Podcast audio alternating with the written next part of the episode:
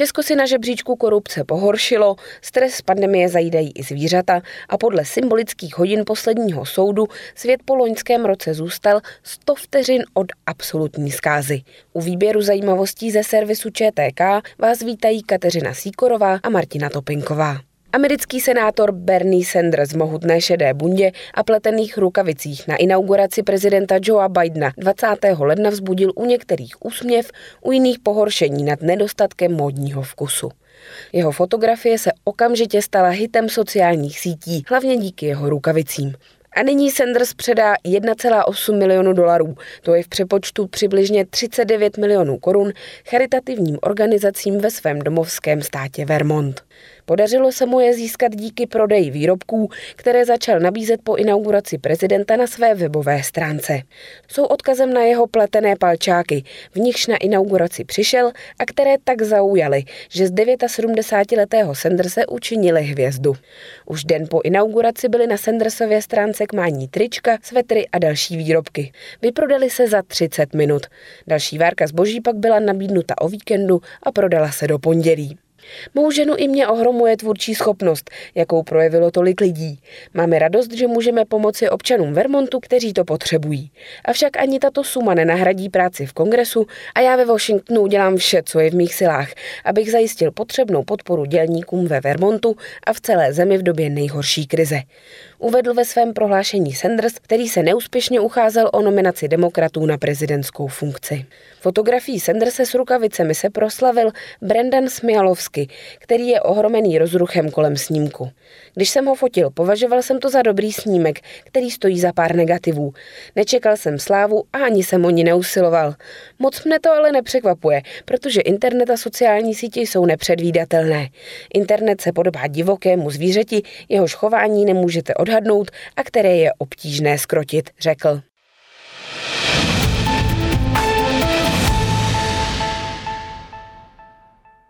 Podle správců symbolických hodin posledního soudu svět po loňském roce zůstal 100 vteřin od absolutní zkázy.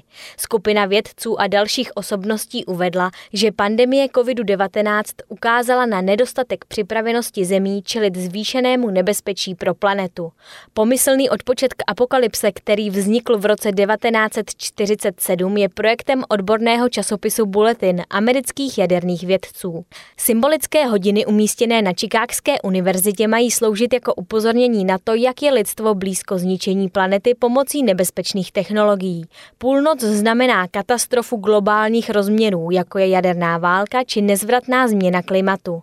O každoroční aktualizaci polohy minutové ručičky rozhodují v posledních letech kromě odborníků na fyziku také ekologové a více než desítka nositelů Nobelových cen.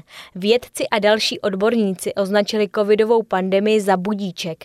Vlády se podle nich příliš často vzdávají z odpovědnosti, ignorují rady vědců, účinně nespolupracují a nekomunikují a kvůli tomu selhávají v ochraně zdraví a blahobytu svých občanů. V důsledku toho podle skupiny loni zemřeli zbytečně tisíce lidí. Nebezpečím pro svět jsou podle vědců v čím dál tím větší míře také dezinformace a konspirační teorie. V roce 2020 lhaní na internetu doslova zabíjelo, citoval z prohlášení server Independent. V lednu 2020 oznámili správci hodin posledního soudu posunutí ručičky o 20 vteřin dopředu na současnou pozici 100 vteřin od absolutní zkázy, čímž poprvé do půlnoci zbývalo méně než dvě minuty. Zhoršení podle nich tehdy představovala neschopnost států dohodnout se na kontrole jaderného zbrojení i zvyšující se nebezpečí změn klimatu.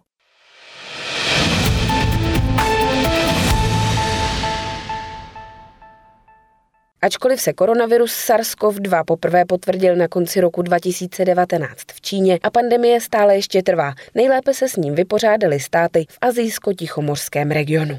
Vyplývá to ze studie australského nezávislého Lowyho institutu. Nakaza naopak zachvátila Evropu a Spojené státy, starý kontinent však boji s koronavirem vykázal globálně největší zlepšení, uvádí studie, která porovnávala veřejně dostupná data z 98 zemí světa. Vědci zkoumali i to, jaký dopad má na zvládání epidemí ekonomika či velikost populace. Institut na základě schromážděných dat utvořil žebříček. V jehož čele se umístily státy, které pandemii zvládly nejlépe ze všech zkoumaných. Země hodnotil podle vývoje ve 36 týdnech od stého potvrzeného případu koronaviru s daty dostupnými do 9. ledna 2021. Nejlépe si podle vědců vedl Nový Zéland, Větnam či Tchajvan. Naopak na posledních místech žebříčku se umístily státy Latinské Ameriky, Irán a Spojené státy. Česko mezi zkoumanými zeměmi nebylo. Zahraniční agentury upozornily na absenci Číny, což institut zdůvodnil nedostatkem veřejně dostupných dat o testování. Z evropských zemí si nejlépe vedly ostrovní státy jako Kypr, Island a Malta, ale také například Slovensko, které se umístilo na 22. příčce. Naopak lidnatější evropské země jako Německo, Francie, Británie, Itálie a Španělsko se umístily ve druhé polovině žebříčku. Vědci zjistili, že ekonomický status země měl na zvládnutí epidemie jen malý dopad. Zatímco silnější ekonomiky měly více prostředků pro boj s pandemí, rozvojové země měly zpravidla více času se připravit. Zdá se však, že vliv měla velikost země. Státy s populací menší než 10 milionů v roce 2020 většinou dosahovaly lepších výsledků.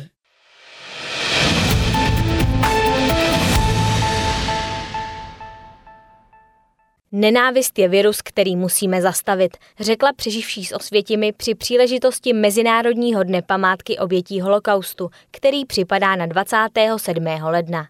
Tově Friedmanové bylo 6 let, když se v posledních chaotických dnech před osvobozením vyhlazovacího tábora v Osvětimi schovala v nemocniční posteli vedle mrtvého těla mladé ženy.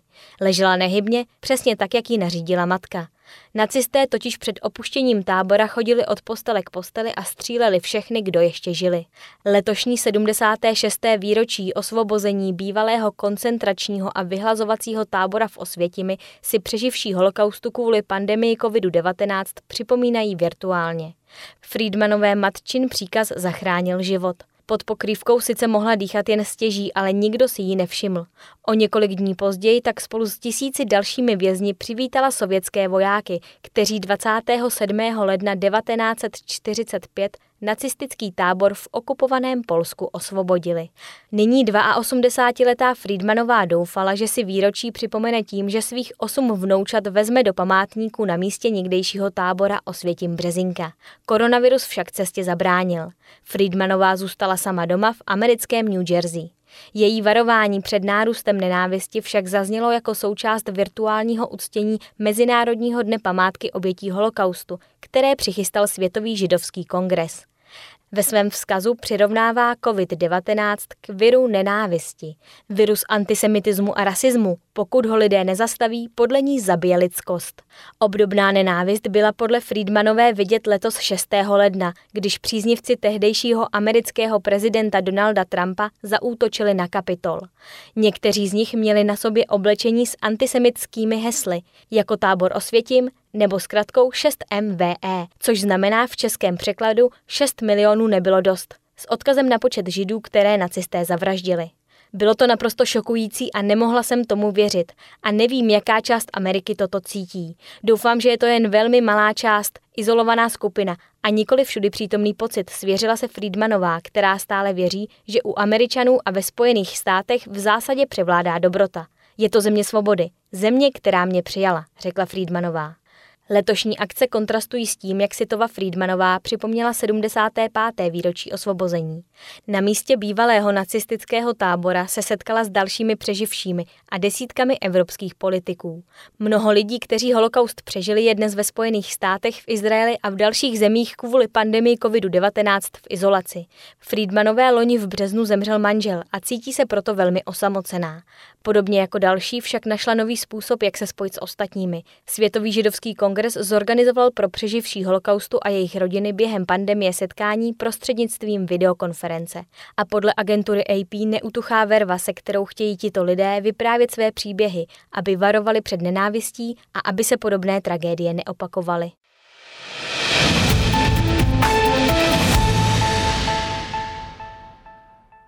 Česko se na žebříčku organizace Transparency International, která sleduje korupci, propadlo v roce 2020 oproti předchozímu roku o pět míst a ocitlo se na 49. příčce. Česká pobočka Transparency International považuje situaci v republice za důsledek ohýbání pravidel ve prospěch určitých ekonomických skupin, rozkladu státní zprávy a politické korupce. Ze 180 sledovaných zemí si podle Transparency International nejféro férověji vedou Nový Zéland a Dánsko, které mají schodně 88 ze 100 hodnotících bodů. Na opačném konci škály jsou Jižní Súdán a Somálsko s 12 body.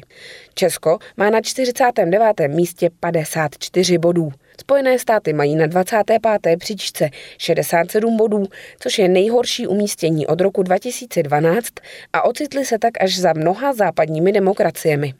Ze souhrného hodnocení vyplývá, že země, které jsou na žebříčku nejvýše, jsou schopny lépe obstát v době pandemie a souvisejících ekonomických problémů. Investovali více do zdravotnictví, dokážou lépe zajistit univerzální zdravotní péči a méně tolerují porušování demokratických principů. Ze zjištění organizace vyplývá, že se korupce loni projevila při tom, jak si země zajišťovaly například ochranné pomůcky, roušky a ventilátory. Transparency International poukazuje na to, že zhoubný důsledek korupčního chování poškodil možnost globálního řešení pandemie a má na svědomí nespočet lidských životů. V důsledku korupce byly zneužity peníze potřebné na investice do zdravotnictví, takže někde občané zůstali bez lékařů a bez fungujících nemocnic nebo klinik. Ze žebříčku je patrné, že západoevropské státy a země Evropské unie si v potírání korupce vedou z regionálního hlediska nejlépe, ale kvůli COVID-19 se ocitli pod mimořádným tlakem. Ke špičce v tomto regionu patří Dánsko, Finsko, Švédsko a Švýcarsko, na opačný konec pak Transparency International řadí Chorvatsko, Maďarsko, Rumunsko a Bulharsko. Transparency International k tomuto regionu uvádí, že pandemie COVID-19 vytvořila nečekaný tlak na soudržnost systémů v mnoha státech a také politickou krizi, jež ohrožuje budoucnost liberální demokracie. Pandemie do krajnosti testuje, jak je Evropa schopná reagovat v nouzové situaci, přičemž v mnoha případech země v otázce korupce a odpovědnosti neobstály. Nejméně v 11 státech Evropské unie kvůli ní odložily volby a některé země kvůli nouzovému stavu značným způsobem zasáhly do lidských práv.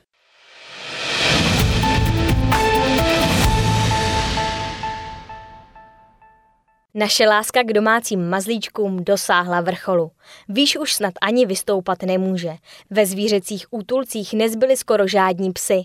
Technologické veletrhy představují cvičební vybavení pro kočky a co je ještě o něco divnější, také bezhlavé chlupaté roboty vrtící ocasem, které mohou na klíně simulovat skutečného mourka. Ovšem to, co nás dostalo na skutečný vrchol posedlosti mazlíčky, je zmrzlina pro psy od jedné z nejznámějších značek, píše server listu The Washington Post. Firma Ben Jerry's představila své psí dezerty. 110-gramové kelímky převážně nemléčných mražených laskomin. Jedna je z příchutí burákového másla a preclíky a druhá dýně se sušenkami. Psí zmrzliny neobsahují mléčné produkty, protože někteří psy, stejně jako někteří lidé, nesnášejí příliš dobře laktózu. Základ tvoří máslo ze slunečnicových semínek, stejně jako v případě zmrzlin bez laktózy, které Ben Jerry vyrábí pro páničky. Průzkumy amerického trhu potvrzují, že od začátku pandemie stoupl prodej zmrzliny. Domácnosti za ně utratili o 13% více a celkový prodej vzrostl o více než 8%. Lahodné mražené dobroty se ukázaly být balzámem na nervy během těchto nesnadných časů. A navíc chceme, aby náš nejlepší přítel seděl s námi na pohovce a stejně jako my zajídal své splíny. Nutkání poličťovat zvířata, s nimi žijeme a vybavit je všemožnými doplňky neustále sílí. V letech 2013 až 2019 bylo zboží pro domácí mazlíčky co do výdajů lidí jednou z nejrychleji rostoucích kategorií. To není žádnou novinkou pro firmu Ben Jerry's a její mateřskou společnost Unilever, která je titánem v oboru zmrzlinových produktů. Ano, už v minulosti existovaly zmrzliny pro psy, Frosty Paws, Pooch, Creamery či PubCup, Nemluvě o řetězci Starbucks, který pro psy nabízí papučíno. Nyní jde ale o první zmrzlinu pro psy v super prémiové kvalitě. Lindsay Bamsová, globální marketingová specialistka firmy Ben Jerry's, která je také certifikovaná veterinární sestra, říká, že nápad na tento produkt dostali v únoru loňského roku těsně předtím, než do USA dorazila pandemie COVID-19. Jako konzultant na vývoji psí zmrzliny spolupracoval její mazlíček, pyrenejský horský pes jménem Boone. Vývojový tým, nutriční poradce a celý proces zahrnoval mimo jiné dlouhé diskuze o příchotích a velikostech porce. Majitelé koček jsou zatím na vedlejší koleji. Podle Bampsové je to tím, že psy mají stejné receptory sladké chuti jako lidé, ale kočky ne. Sladká kočičí zmrzlina by pro ně tedy byla zbytečná. Co když ale psí zmrzlinu omylem sní člověk? Kelímky jsou velmi jasně označené jako potrava pro psy, řekla Bamsová. A i kdyby se někdo spletl, nic se podle ní nestane. Klidně je můžete sníst i vy, dodala. Zkoušela jsem to a jsou výborné. To byla sladká tečka nakonec a úplně na závěr bychom vás rádi pozvali na mediální kurzy a tréninky do Akademie ČTK, vzdělávacího centra České tiskové kanceláře. V únoru se můžete přihlásit na kurzy krizové komunikace, také se můžete naučit, jak správně napsat tiskovou zprávu nebo jak vystupovat před mikrofonem a kamerou.